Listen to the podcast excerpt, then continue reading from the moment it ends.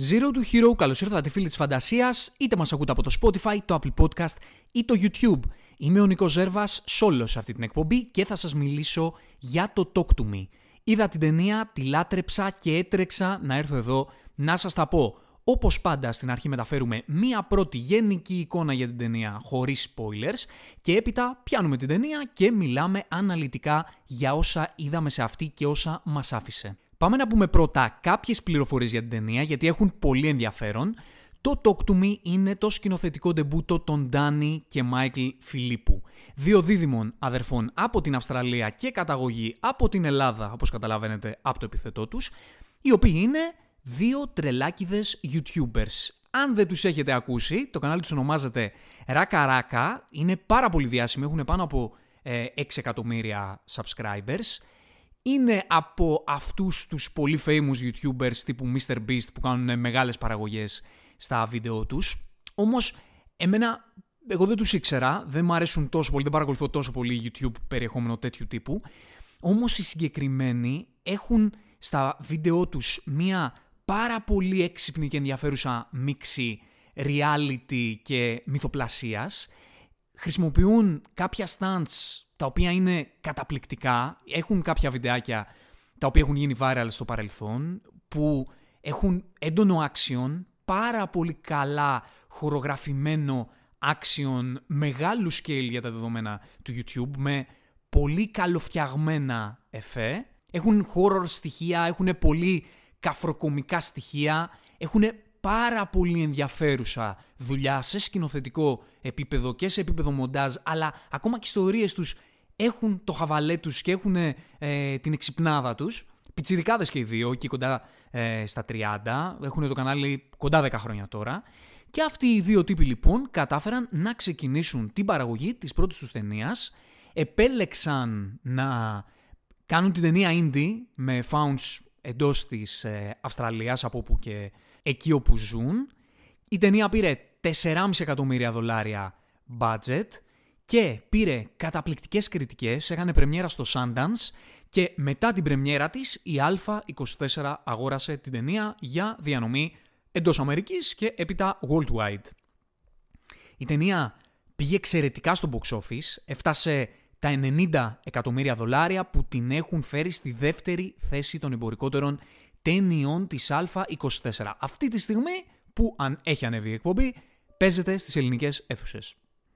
Τι αφορά η ταινία, θα σας το περιγράψω όπως το περιγράφουν οι ίδιοι οι σκηνοθέτες της ταινίας, με πάρα πάρα πολύ απλά λόγια, ό,τι χρειάζεται να ξέρετε χωρίς spoilers, είναι ότι η ταινία αφορά μία παρέα εφήβων, οι οποίοι χρησιμοποιούν τις δαιμονικές ικανότητες ενός βαλσαμωμένου χεριού, ώστε να μαστουρώσουν.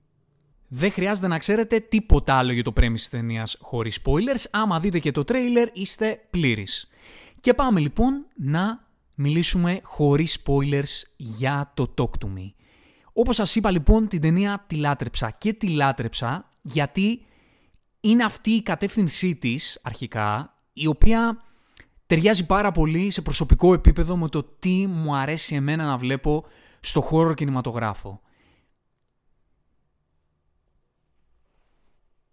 Και η κατεύθυνση αυτή έχει να κάνει με την πηγή προέλευσης του τρόμου, όπου είναι η ένταση του δράματος της ιστορίας των χαρακτήρων της ταινίας.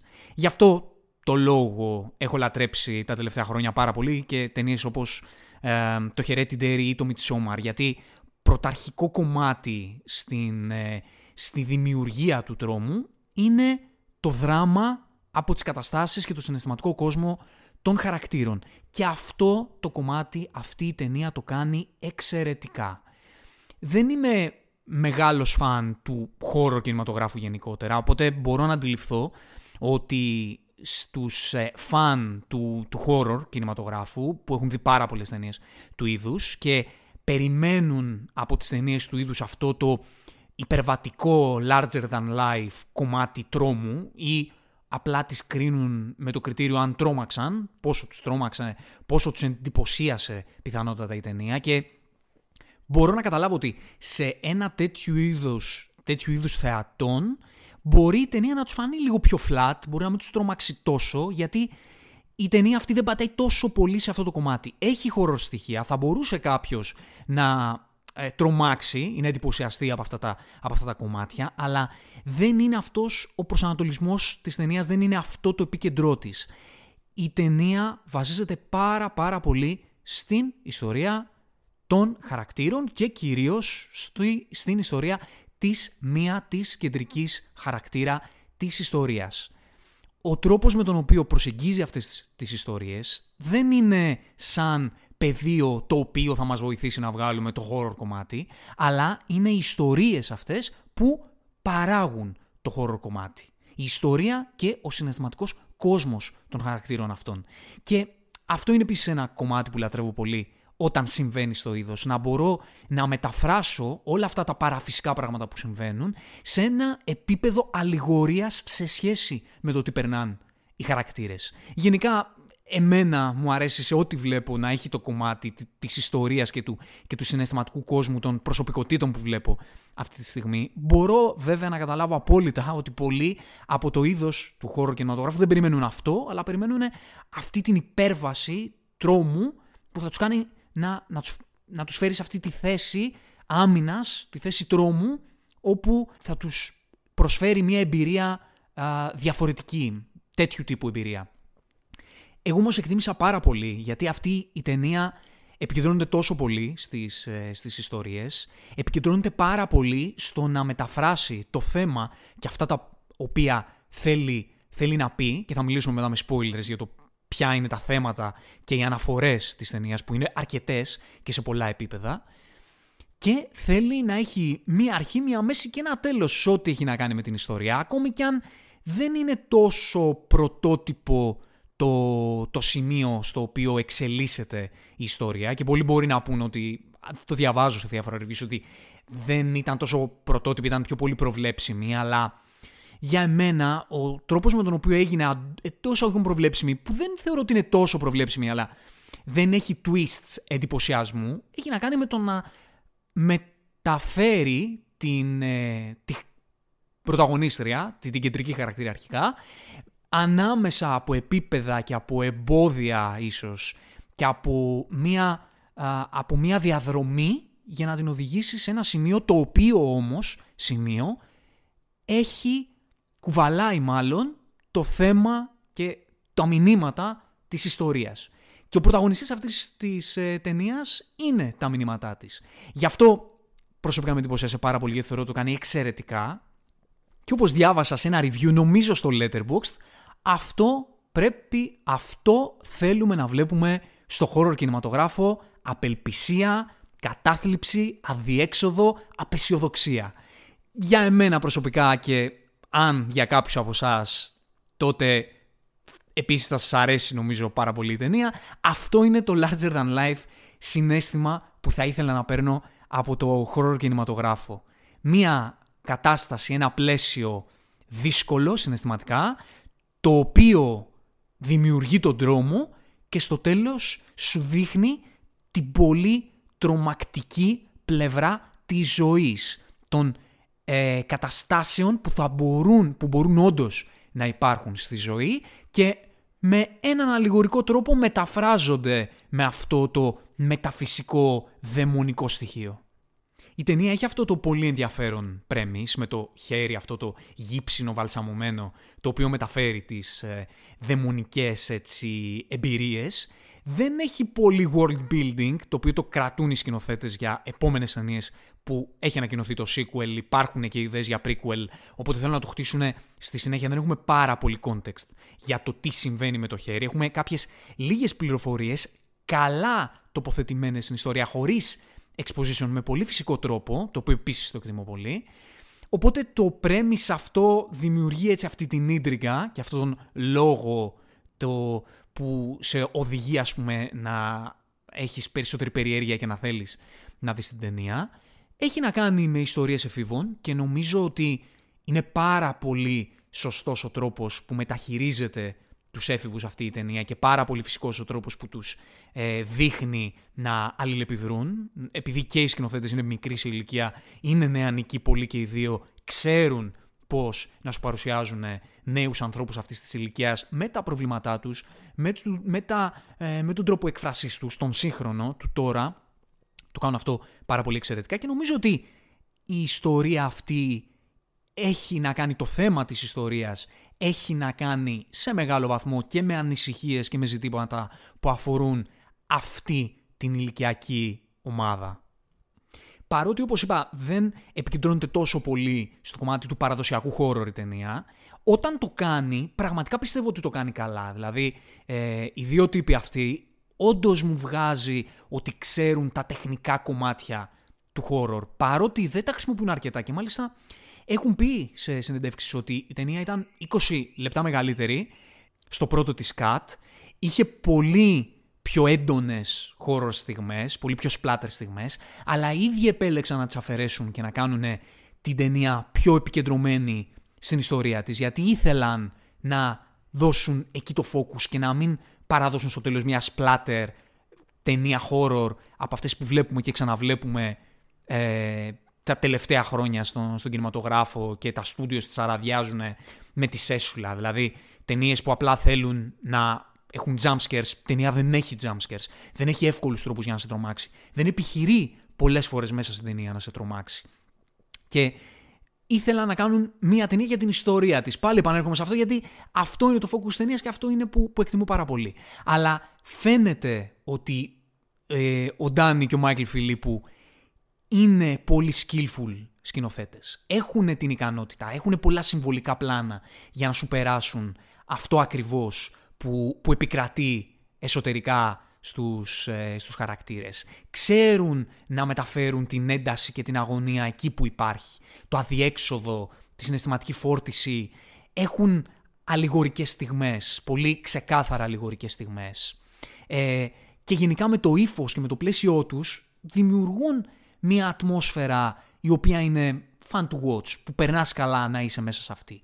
Δηλαδή, αντιλαμβάνομαι όσους θεώρησαν την ταινία λίγο flat και λίγο λίγη στο horror κομμάτι που έπρεπε να εκπροσωπήσει, όμως ακόμα και απλοί διάλογοι, ακόμα και ο τρόπος που α, συζητούσαν οι χαρακτήρες μεταξύ τους, όλα τα στάδια τα οποία πέρασαν, ε, είναι όλα σε ένα πολύ ενδιαφέρον πλαίσιο και ακόμα ξαναλέω και τα horror κομμάτια νομίζω ότι είναι, είναι πολύ έξυπνα κινηματογραφημένα.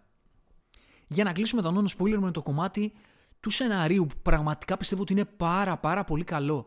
Επίσης διάβασα εκεί έξω ότι καταπιάνεται με πάρα πολλά θέματα και δεν τα αναλύει αρκετά για να καταλήξει στο τέλος κάτι πιο βασικό.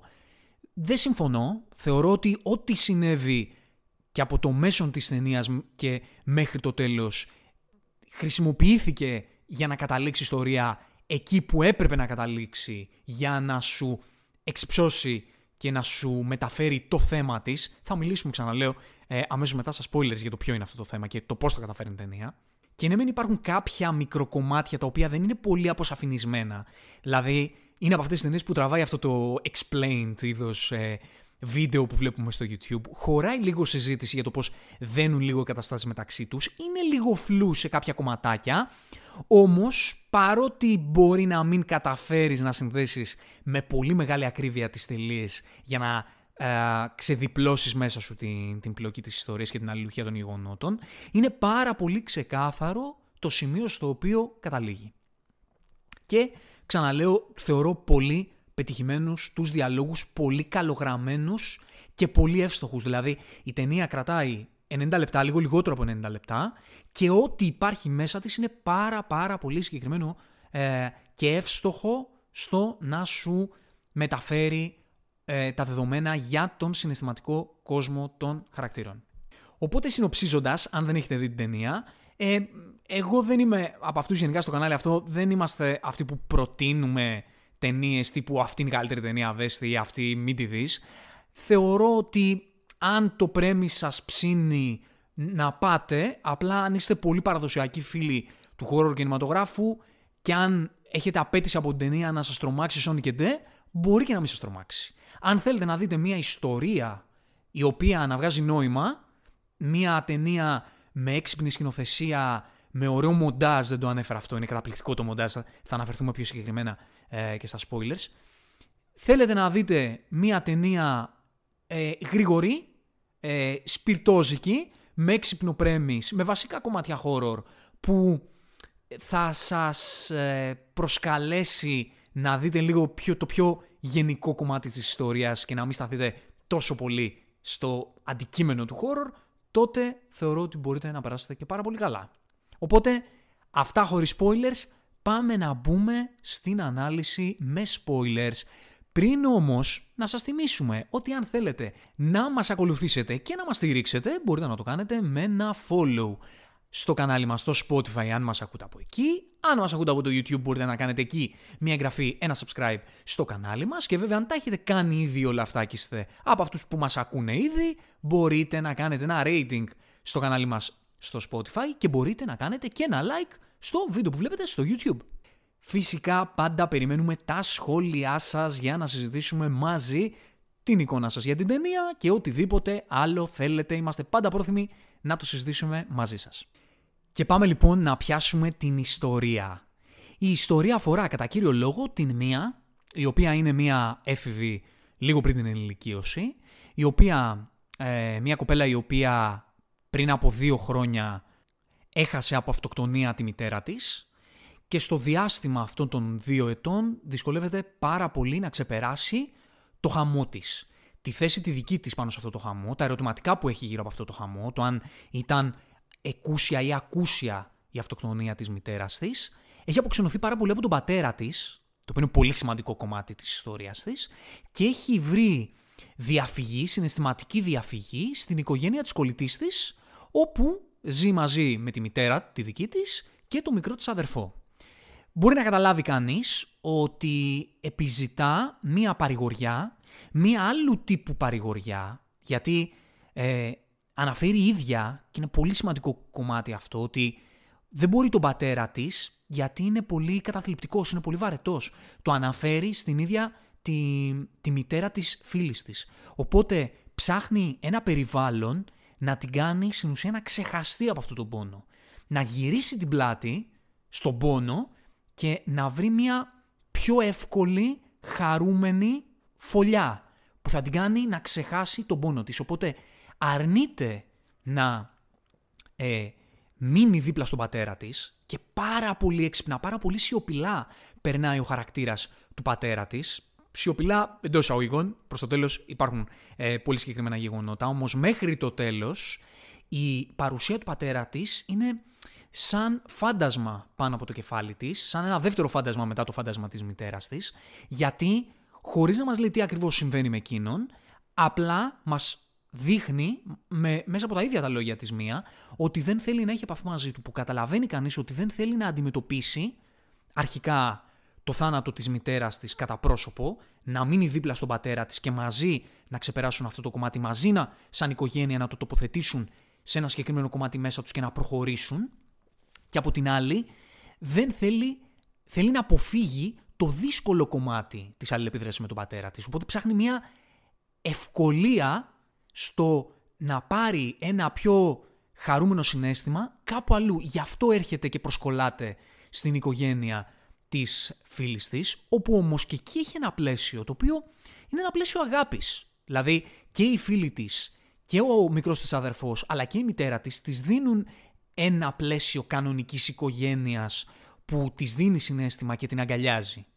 Οπότε, αυτή τη στιγμή η μία, ξεκινώντας η ιστορία, έχει ήδη γυρίσει την πλάτη στο δύσκολο κομμάτι του να αντιμετωπίσει την πληγή που της έχει δημιουργηθεί από το χαμό της μητέρας της και να συνδεθεί με τον πατέρα της ώστε να βοηθήσει και εκείνο να το ξεπεράσουν μαζί, παρά επιλέγει να τον παρατά και βρίσκεται σε μια οικογένεια που και εκεί όμως έχει όλα τα εφόδια αγάπης που θα τη βοηθήσουν να ξεπεράσει αυτό το χαμό και να επουλώσει τις πληγές της. Τι συμβαίνει όμως; Βλέπουμε σε, στην αρχή της ιστορίας τη μία να αλληλεπιδρά με τους συνομιλίκους της. Και βλέπουμε το πώς προσπαθεί να γίνει κομμάτι της κοινότητάς τους, προσπαθεί να κάνει πράγματα που και εκείνοι κάνουν.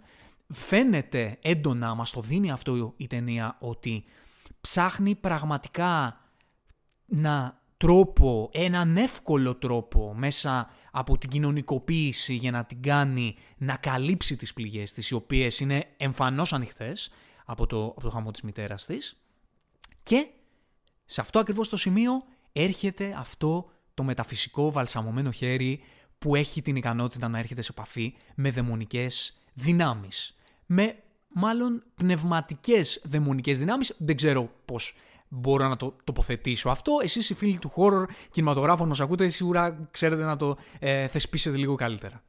Και βλέπουμε λοιπόν το πώς και η μία και η φίλη της, η Jade, βλέπουν τα βιντεάκια που ανεβάζουν στα social media οι, οι φίλοι της, τα μέλη της κοινότητας αυτής του, του μέρους όπου, όπου ζουν στην Αδελαίδα, συγκεκριμένα στην Αυστραλία. Γενικά τα γεγονότα ε, λαμβάνουν χώρα στην Αυστραλία όπου και ζουν οι σκηνοθέτες. Και φαίνεται λοιπόν πως αυτό έτσι το πολύ πανηγυρικό χαβαλετζίδικο πλαίσιο το οποίο περιβάλλει τις εμπειρίες αυτές με το χέρι που μεταφέρονται μέσα από τα social media, να μια αναφορά πρώτη της, της ταινίας, ε, ενθουσιάζουν τη, τη μία που θέλει να ανακαλύψει αυτό το πράγμα, θέλει να έρθει σε επαφή μαζί του. Αυτή η, η εξωσωματική εμπειρία είναι κάτι το οποίο θέλει να ζήσει, θέλει, θέλει να βιώσει αυτή την εμπειρία. Την ιντριγκάρουν αυτές οι... Την ιντριγκάρει να, το να ζήσει μια εμπειρία η οποία τη βγάζει έξω από τον εαυτό της και πιθανότατα από τις σκέψεις της. Έρχεται εδώ και η δεύτερη αναφορά. Και από την άλλη βλέπουμε την Jade η οποία είχε μια άμυνα, είναι πιο πραγματίστρια, πιο κλειστή, ε, κοροϊδεύει αυτό, αυτή την εμπειρία, λέει ότι είναι φτιαχτό, λέει ότι είναι ψεύτικο. Και ταυτόχρονα βλέπουμε και τον Ράιλι, τον μικρό αδερφό της Jade, που είναι πολύ ενδιαφέρουσα και δική του η παρουσία, όπου είναι ένας μικρότερος ηλικία έφηβος, ο οποίος θέλει στα μάτια του φίλου του να γίνει έτσι λίγο πιο μεγάλος. Εκείνος είναι λίγο πιο διστακτικός ε, και επειδή ο φίλος του ε, θέλει να κάνει πράγματα, καπνίζει, ε, είναι αυτό που λέμε ο μάγκας της παρέας ή αυτός που θέλει να δείχνει μάλλον μάγκας, έτσι και ο πιο δηλός ε, Ράιλι θέλει να κάνει τέτοιου είδους εμπειρίες, τον τρώει μέσα του να έρθει σε επαφή με τέτοιου είδους εμπειρίες για να, για να αισθανθεί και αυτός λίγο πιο μάγκας. Και χρησιμοποιώ αυτή τη λέξη μάγκας γιατί είναι λίγο αυτό που, που συνηθίζουμε και στη δική μας χώρα να, να αναφέρουμε σε περιπτώσεις που έρχεται κάποιος σε επαφή με ουσίες ή με τσιγάρο σε αυτό το επίπεδο της ηλικίας. Χρησιμοποιώ τη λέξη ότι τα κάνει αυτά για να δείξει μάγκας. Ε, το οποίο αντιλαμβάνεστε τι, τι ακριβώς πια εσωτερική εφηβική ανάγκη έτσι α, περικλεί. Φτάνουμε σε εκείνο το πάρτι λοιπόν, όπου για πρώτη φορά η μία α, οικειοθελώς θέλει να είναι αυτή που θα, που θα ζήσει αυτή την εμπειρία. Και βλέπουμε όλα τα μέλη, όλους τους εφήβους εκεί του πάρτι να σηκώνουν τα κινητά για να κινηματογραφήσουν κάτι τέτοιο και βλέπουμε αυτή τη σκηνή να εκτελήσεται μπροστά μας. Για μένα είναι πολύ, πολύ καλοφτιαγμένη σε χώρο επίπεδο η σκηνή αυτή και περικλεί την πολύ ουσιαστική αναφορά, την πρώτη αναφορά που ε, είπαμε και πριν, που έχει να κάνει με το πώς στον κόσμο μας, στη, στην εποχή τη δική μας, όλα αυτά τα spectacles είναι προϊόντα προς, ε, προς προβολή.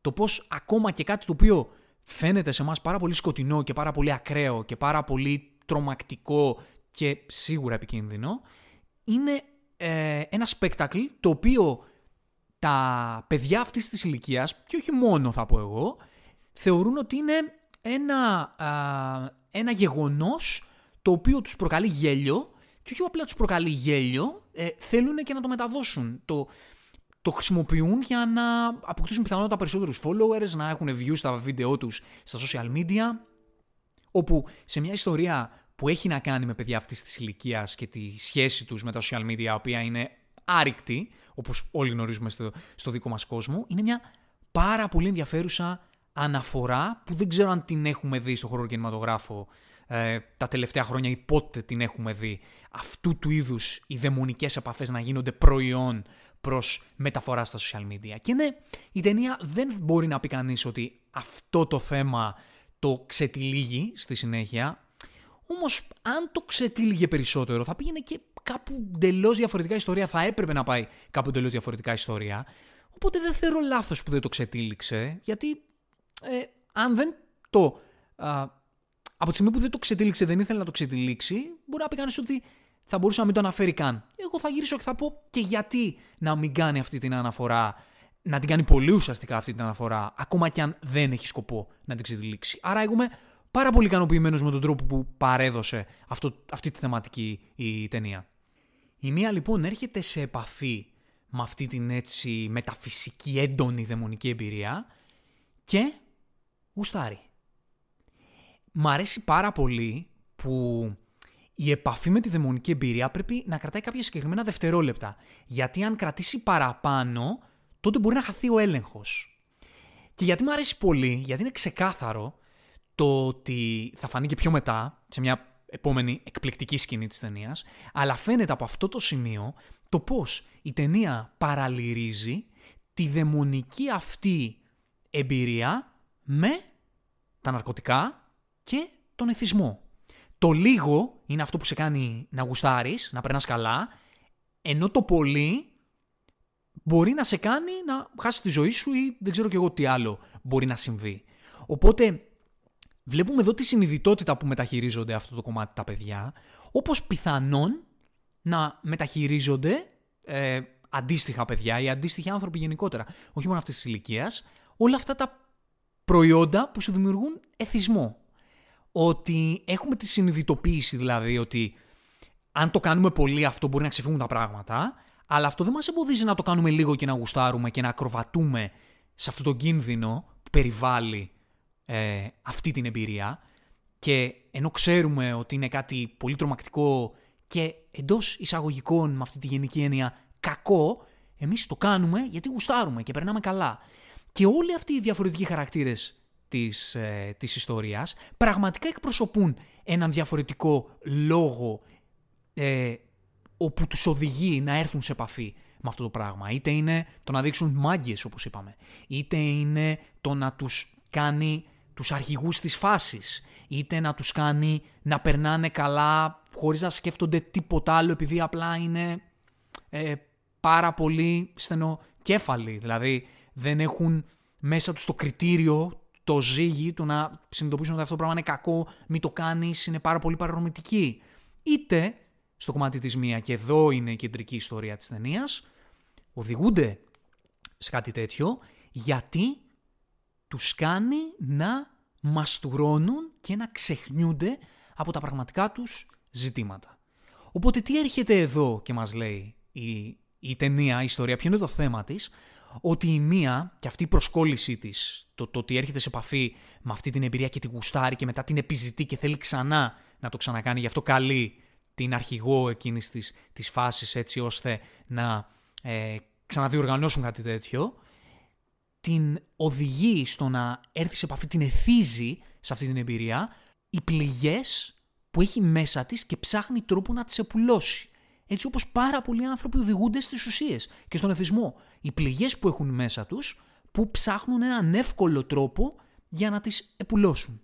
Αυτές οι πληγές είναι που τους, ε, που τους δημιουργούν την ανάγκη να ε, πέσουν πάνω στο, στα ναρκωτικά ίσως ή σε κομμάτια ε, εθισμού και θα μπορούσε να πει κανείς ότι αυτές οι πληγές είναι οι πύλες μέσα από τις οποίες βγαίνει το κακό. Αν δεν κλείσεις αυτές τις πληγές, όπως η μία επέλεξε να μην αντιμετωπίσει τις πληγές της, να μην να γυρίσει την πλάτη στον πατέρα της, που αυτός θα ήταν ο άνθρωπος με τον οποίο, όπου η σχέση με εκείνον θα μπορούσε να τη βοηθήσει να κλείσει τις πληγές της, ή ακόμα, όπως είπαμε και στη δεύτερη επιλογή που είχε, το να, το να μείνει καλά να κάνει focus στη νέα οικογένεια που βρήκε, που της δίνει αγάπη και να, και να μείνει σε αυτό και μέσα από αυτή την αγάπη να προσπαθήσει να κλείσει τις πληγές της. Όχι όμως η μία γυρίζει την πλάτη θεωρητικά ακόμα και σε αυτό και επιλέγει τον εύκολο τρόπο, τον, τον δρόμο του εθισμού, ώστε να, να ξεχάσει, μάλλον όχι να κλείσει, να ξεχάσει τις πληγές της. Και αυτές οι πληγές είναι οι πύλες από τις οποίες βγαίνει το κακό το οποίο μεταφράζεται σε αυτήν την ιστορία μέσω των δαιμονικών δυνάμεων. Και η υφή του χεριού, που είναι ένα χέρι, οι ίδιοι οι σκηνοθέτες έχουν πει ότι έχει να κάνει με την επαφή, με τα, με τα connections όπως έχουν πει. Είναι μια, ένα σύμβολο των επαφών.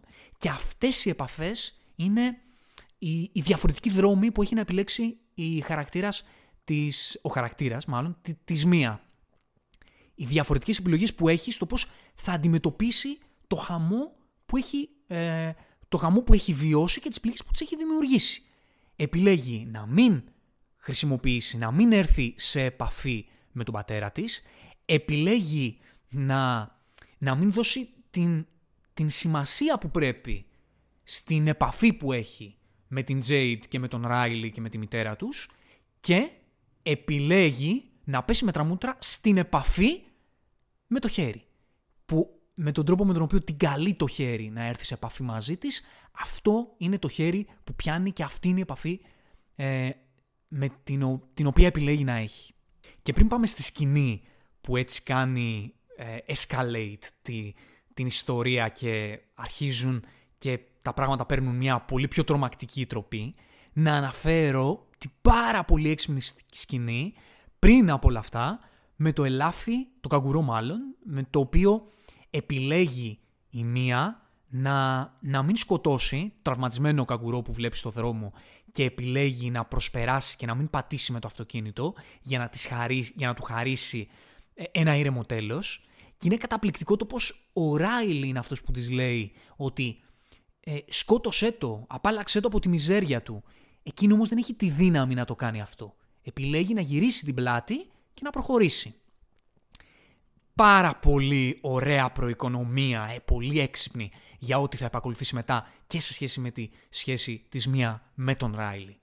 Για να πάμε λοιπόν σε αυτή τη σκηνή όπου η μία ε, προσκαλεί την όλη, όλη την παρέα αυτή να, να πάνε στο σπίτι της ε, Jade και να μαστουρώσουν στην ουσία όλοι μαζί με αυτό το χέρι και με τις δαιμονικές δυνάμεις. Βλέπουμε πρώτα τον Τζος να κάνει τον πρώτο δαιμονισμό της ε, συνάρθρησης και είναι πάρα πολύ ενδιαφέρον που βλέπουμε τα πνεύματα που έρχονται, που το καταλαμβάνουν, ότι έχουν μια τεράστια ζωώδη ανάγκη να ζήσουν και να, και να πάρουν, να νιώσουν τα ερεθίσματα της ζωής, που στο συγκεκριμένο σημείο έχουν να κάνουν με το σεξουαλικό κομμάτι. Αυτό το, το αίσθημα της σεξουαλικότητας που φυλάει μέχρι και το σκύλο είναι αυτό που έχει τόσο πολύ ανάγκη να νιώσει το πνεύμα. Άρα αυτή η τόσο απεγνωσμένη ανάγκη για ζωή είναι που μας σετάρει και τον λόγο και την ένταση όπου τα πνεύματα θα προσπαθήσουν να με κάθε τρόπο να έρθουν στην, ε, να, να, να καταφέρουν να κερδίσουν όσο περισσότερο χρόνο ζωής μπορούν. Είναι πολύ ενδιαφέρον αυτό γιατί σε άλλες horror ταινίες το βλέπουμε αυτό να είναι πάρα πολύ φλού. Ε, πνεύματα του κακού που λογικά θέλουν να έχουν μια μεγαλύτερη δύναμη στον κόσμο της ζωής γιατί έτσι, γιατί ε, το θέλουν, είναι κακά και αυτό θέλουν έτσι ώστε να πληγώσουν ζωντανούς ανθρώπους. Αυτό το πολύ φλού πράγμα που υπάρχει πολλές φορές στα, στις horror ταινίες ή να εκδικηθούν ας πούμε τα πνεύματα κάποιον για κάτι που του συνέβη ή απλά να κάνουν κακό γιατί είναι κακά πνεύματα. Δεν λέω ότι είναι λάθος αυτό που συμβαίνει, αλίμονο. Ε, η κάθε σκιαγράφηση του γενικού κακού μπορεί να έχει πάρα πολύ ενδιαφέρον.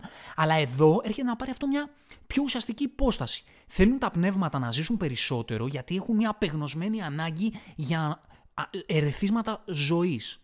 Σαν έναν ε, άνθρωπο, ας πούμε, σαν ένα πεινασμένο που ψάχνει απεγνωσμένα κάτι να φάει, κάποιον διψασμένο που ψάχνει απεγνωσμένα να πιει νερό και μπορεί να το πιει ακόμα και σε μια γούρνα με λάσπη. Ψάχνει, έχει τρομερή ανάγκη αυτό το, το πεθαμένο πνεύμα, αυτός ο πεθαμένος άνθρωπος που πλέον είναι πνεύμα, να, να πάρει την οποιαδήποτε στάλα ζωής μπορεί να, να του έρθει. Και έρχεται λοιπόν σε αυτό το σημείο αυτό το βιντεοκλιπάκι του 1,5 λεπτού, αυτό το εκπληκτικό edit, πραγματικά ένα από τα ωραιότερα edits που έχω δει τελευταία, όπου παίζει στο background το Le Monde, αυτό το ρεμιξάκι του Richard Carter από το, από το La Folle, το κομμάτι της Tiff Piaf, το οποίο δένει τις στιγμές εθισμού και επαφής με τις δαιμονικές δυνάμεις των παιδιών και όλο αυτό γίνεται σαν ένα, ένας, ένα πανηγύρι εθισμού. Το πώς πατάει το κομμάτι και όλες τις στροφές του κομματιού με τις, τα στιγμιότυπα όπου περνούν καλά τα παιδιά αυτά με αυτή τη φάση, το πώς ε, μέσα σε αυτό περιλαμβάνονται τα στιγμιότυπα του δαιμονισμού, με τα στιγμιότυπα που ε, καυλαντίζουν μεταξύ τους. Παίρνει ο ένας ξέρω εγώ, το χέρι και το κάνει ε, σαν το όργανό του, ε, η άλλη καπνίζει τσιγάρα μέσα από το χέρι. Το πώς ε, οι στιγμές αυτές του δαιμονισμού και πώς χαβαλεδιάζουν όλοι με το δαιμονισμό.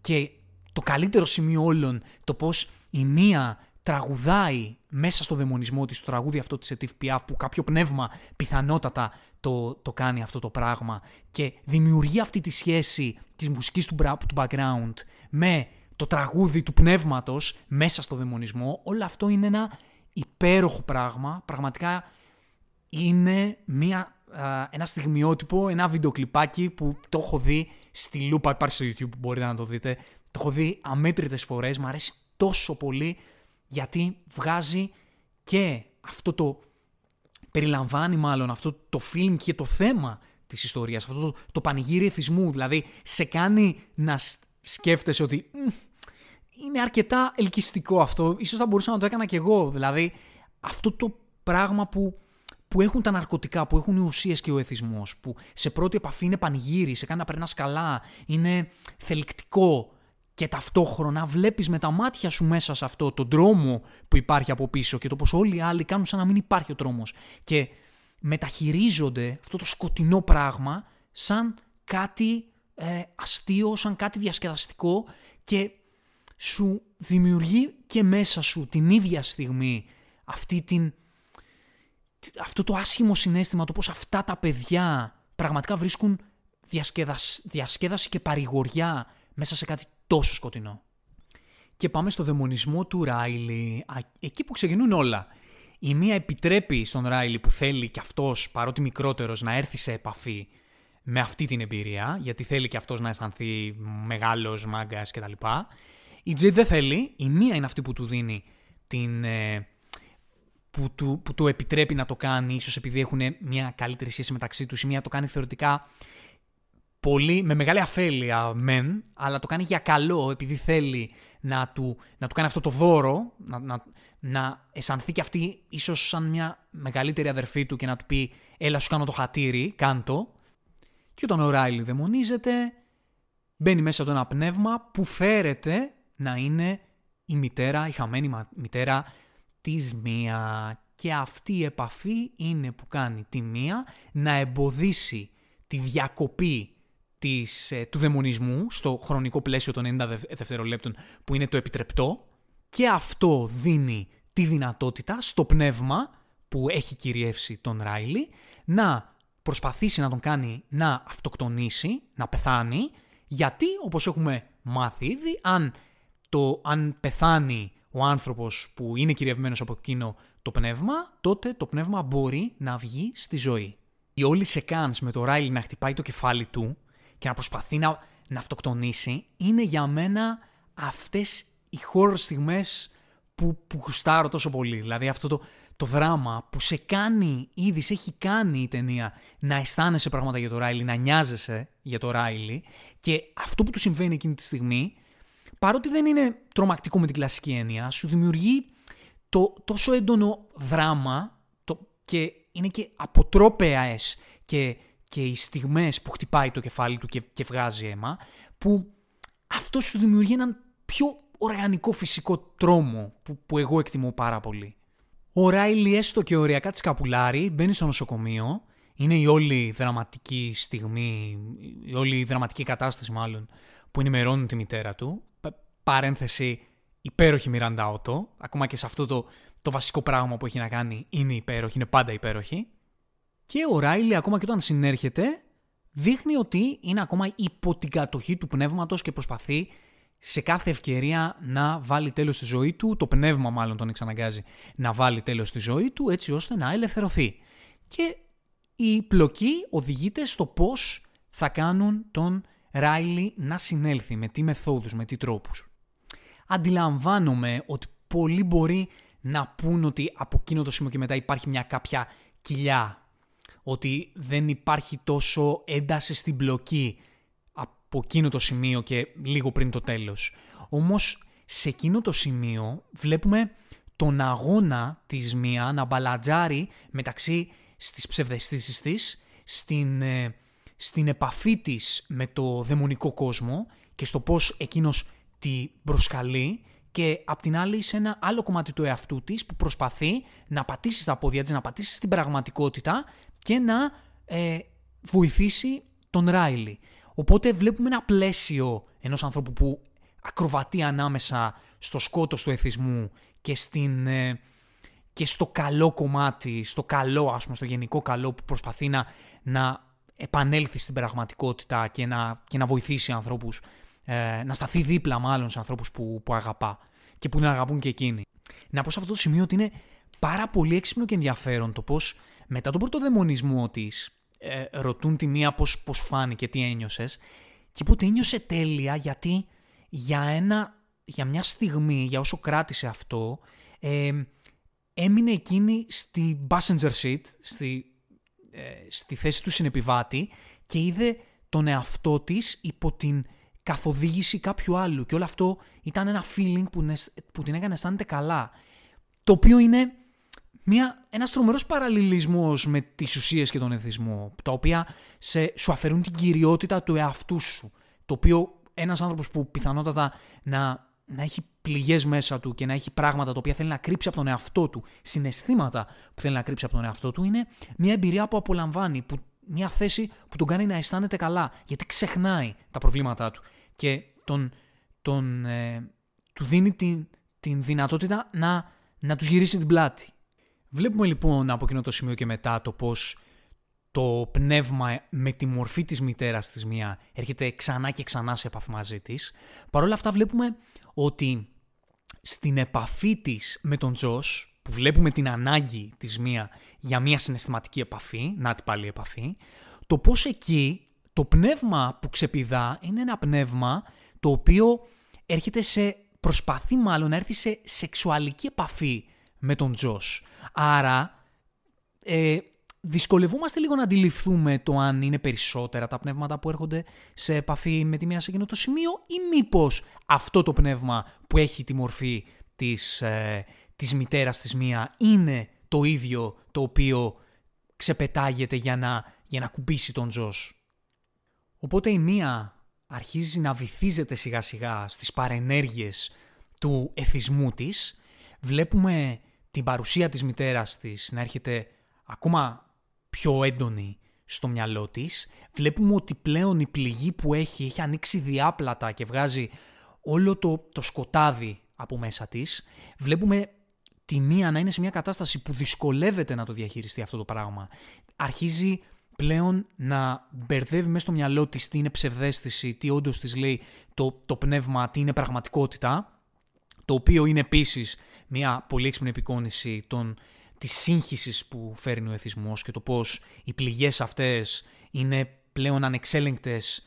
Το σκοτάδι μάλλον που βγαίνει από τις πληγές είναι δύσκολα, πάρα πολύ δύσκολο να, να το διαχειριστεί και να το ελέγξει και να το τοποθετήσει κάπου και έρχεται σε αντιπαραβολή με την πραγματικότητα και με τα, και με τα πρόσωπα της πραγματικότητας και το κομμάτι της επαφής της με την πραγματικότητα και με τους ανθρώπους που και αυτοί έχουν τις δικές τους ανάγκες όπως είναι ο πατέρας της που είναι πολύ σημαντικό αυτό που θα συμβεί με τον πατέρα της ε, έρχονται ε, παράλληλα με την επαφή της με το μεταφυσικό κομμάτι και με τον κόσμο των ψευδεστήσεων και χάνει η πραγματικότητα την υφή της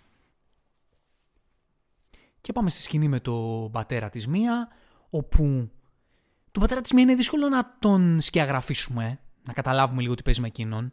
Είναι λίγο δύσκολο να αντιληφθούμε ακριβώς εν τέλει όντως τι συνέβη με τη μητέρα της, το τι, τι φάση με εκείνο το γράμμα που της διάβασε, τι είναι πραγματικότητα και τι δεν είναι. Γιατί και εμείς είμαστε μέσα στο μυαλό της μία. Χάνουμε λίγο την αίσθηση του τι είναι πραγματικότητα και τι δεν είναι. Δυσκολευόμαστε να σκεγγραφίσουμε τον πατέρα της γιατί δεν έχει υπόσταση ως προς εμάς, γιατί και η ίδια η μία τον έχει εντελώς παραμερισμένο και το θεωρώ πολύ πολύ ε, εύστοχο το ότι έτσι τον βλέπουμε κι εμείς, γιατί έτσι τον βλέπει μία, σαν να τον έχει στο περιθώριο εντελώς.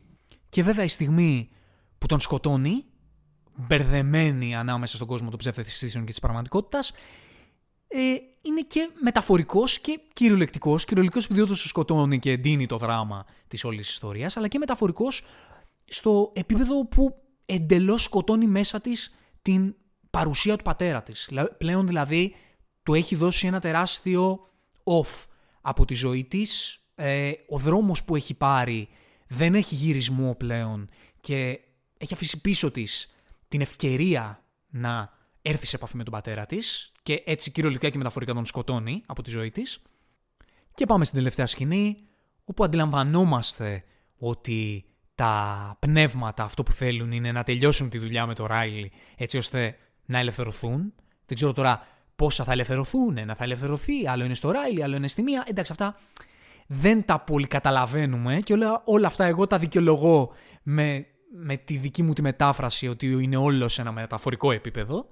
Η μία επισκέπτεται το νοσοκομείο μετά το θάνατο του, ε, του μετά τη δολοφονία του πατέρα της για να επισκεφτεί το Ράιλι, κάτω από την καθοδήγηση πιθανότατα του πνεύματος το οποίο την οδηγεί να πάει και να βοηθήσει το Ράιλι με το να τον απαλλάξει από τη μιζέρια του, όπως είχε συμβεί και με το καγκουρό στην πρώτη σκηνή και έρχεται η μία πάλι σε αυτή τη θέση που να πρέπει να αποφασίσει αν θα προχωρήσει μπροστά ή αν όντως θα έχει το κουράγιο στην προκειμένη περίπτωση να σκοτώσει τον Ράιλι για να τον βγάλει από τη μιζέρια του γιατί αυτό θεωρεί.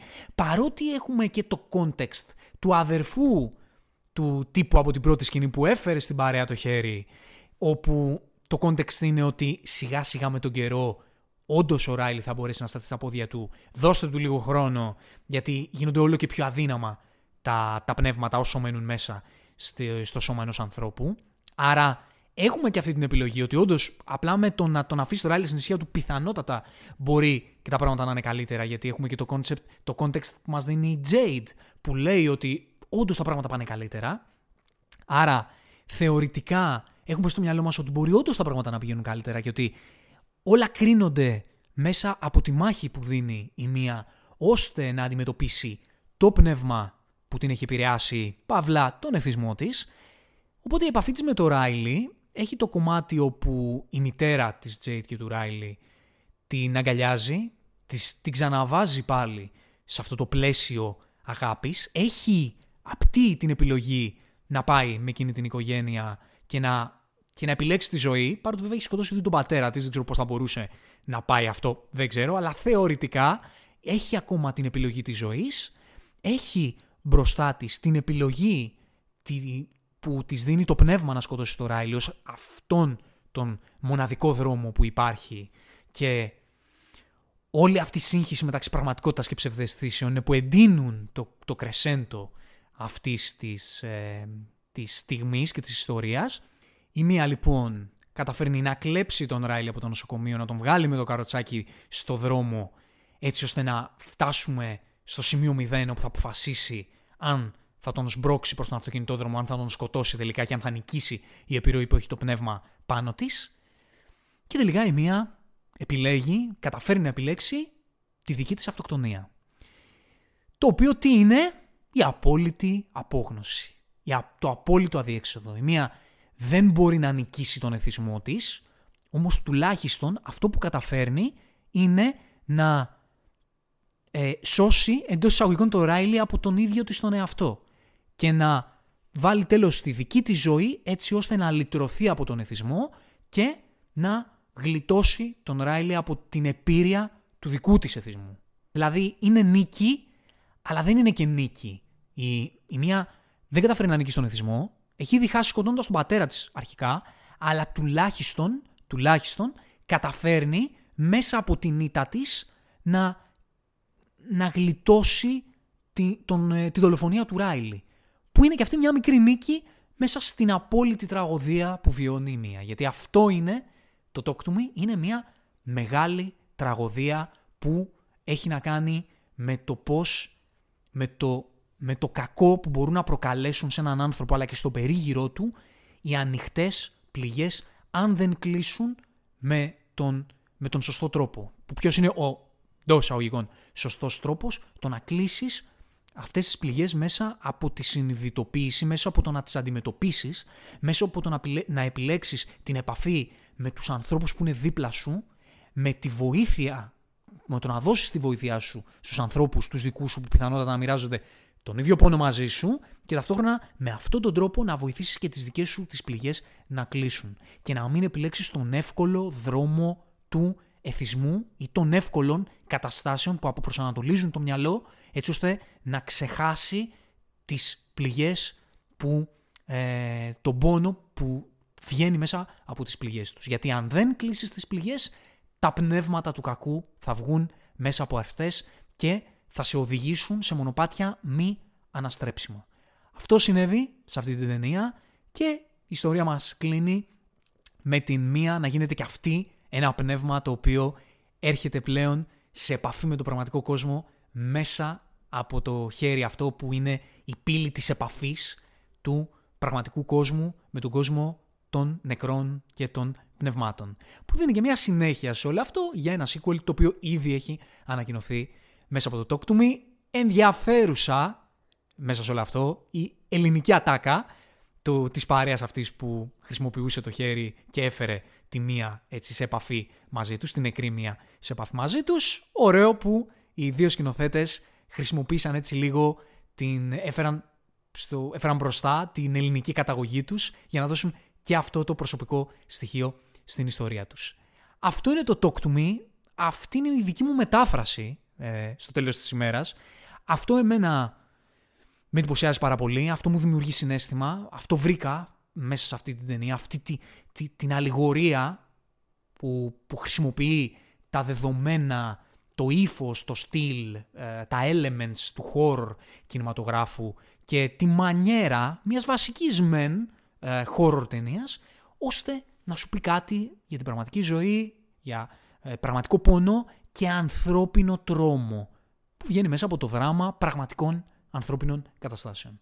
Γι' αυτό λάτρεψα το The Talk to Me, αλλά και γενικότερα για την όλη υφή της σκηνοθεσίας και της, ε, και της εικόνας του και του ρυθμού του. Ε, μ' άρεσε πάρα πολύ η δουλειά των Μάικλ και Ντάνι Φιλίππου. Ανυπομονώ πάρα πολύ να δω νέα πράγματα από, από εκείνους. Δεν ήμουν φαν τους από το YouTube, αλλά τους γνώρισα τώρα. Γνώρισα τώρα τη δουλειά τους μέσα από το, μέσα από το The Talk to Me. Έχει ανακοινωθεί ότι οι δύο αυτοί τύποι θα σκηνοθετήσουν το, τη live action μεταφορά του Street Fighter και επειδή έχουν δείξει μέσα από τη δουλειά τους στο YouTube ότι γουστάρουν πάρα πολύ και το έχουν το, το, τον action κινηματογράφο ε, έχω πάρα πολύ μεγάλη περιέργεια και πάρα πολύ hype να δω τι μπορούν να κάνουν. Αυτό είναι το The Talk to Me. Μακριά από τα ναρκωτικά, μακριά από τους εθισμούς, αντιμετωπίστε όρθιοι με την κυριότητα του εαυτού σας, τα προβλήματά σας και κλείστε τις πληγές σας γιατί αν δεν τις κλείσετε, πνεύματα του κακού μπορούν να βγουν ε, μέσα από αυτές. Τα λέμε στο επόμενο ειρικό ταξίδι. From zero to hero, just like that.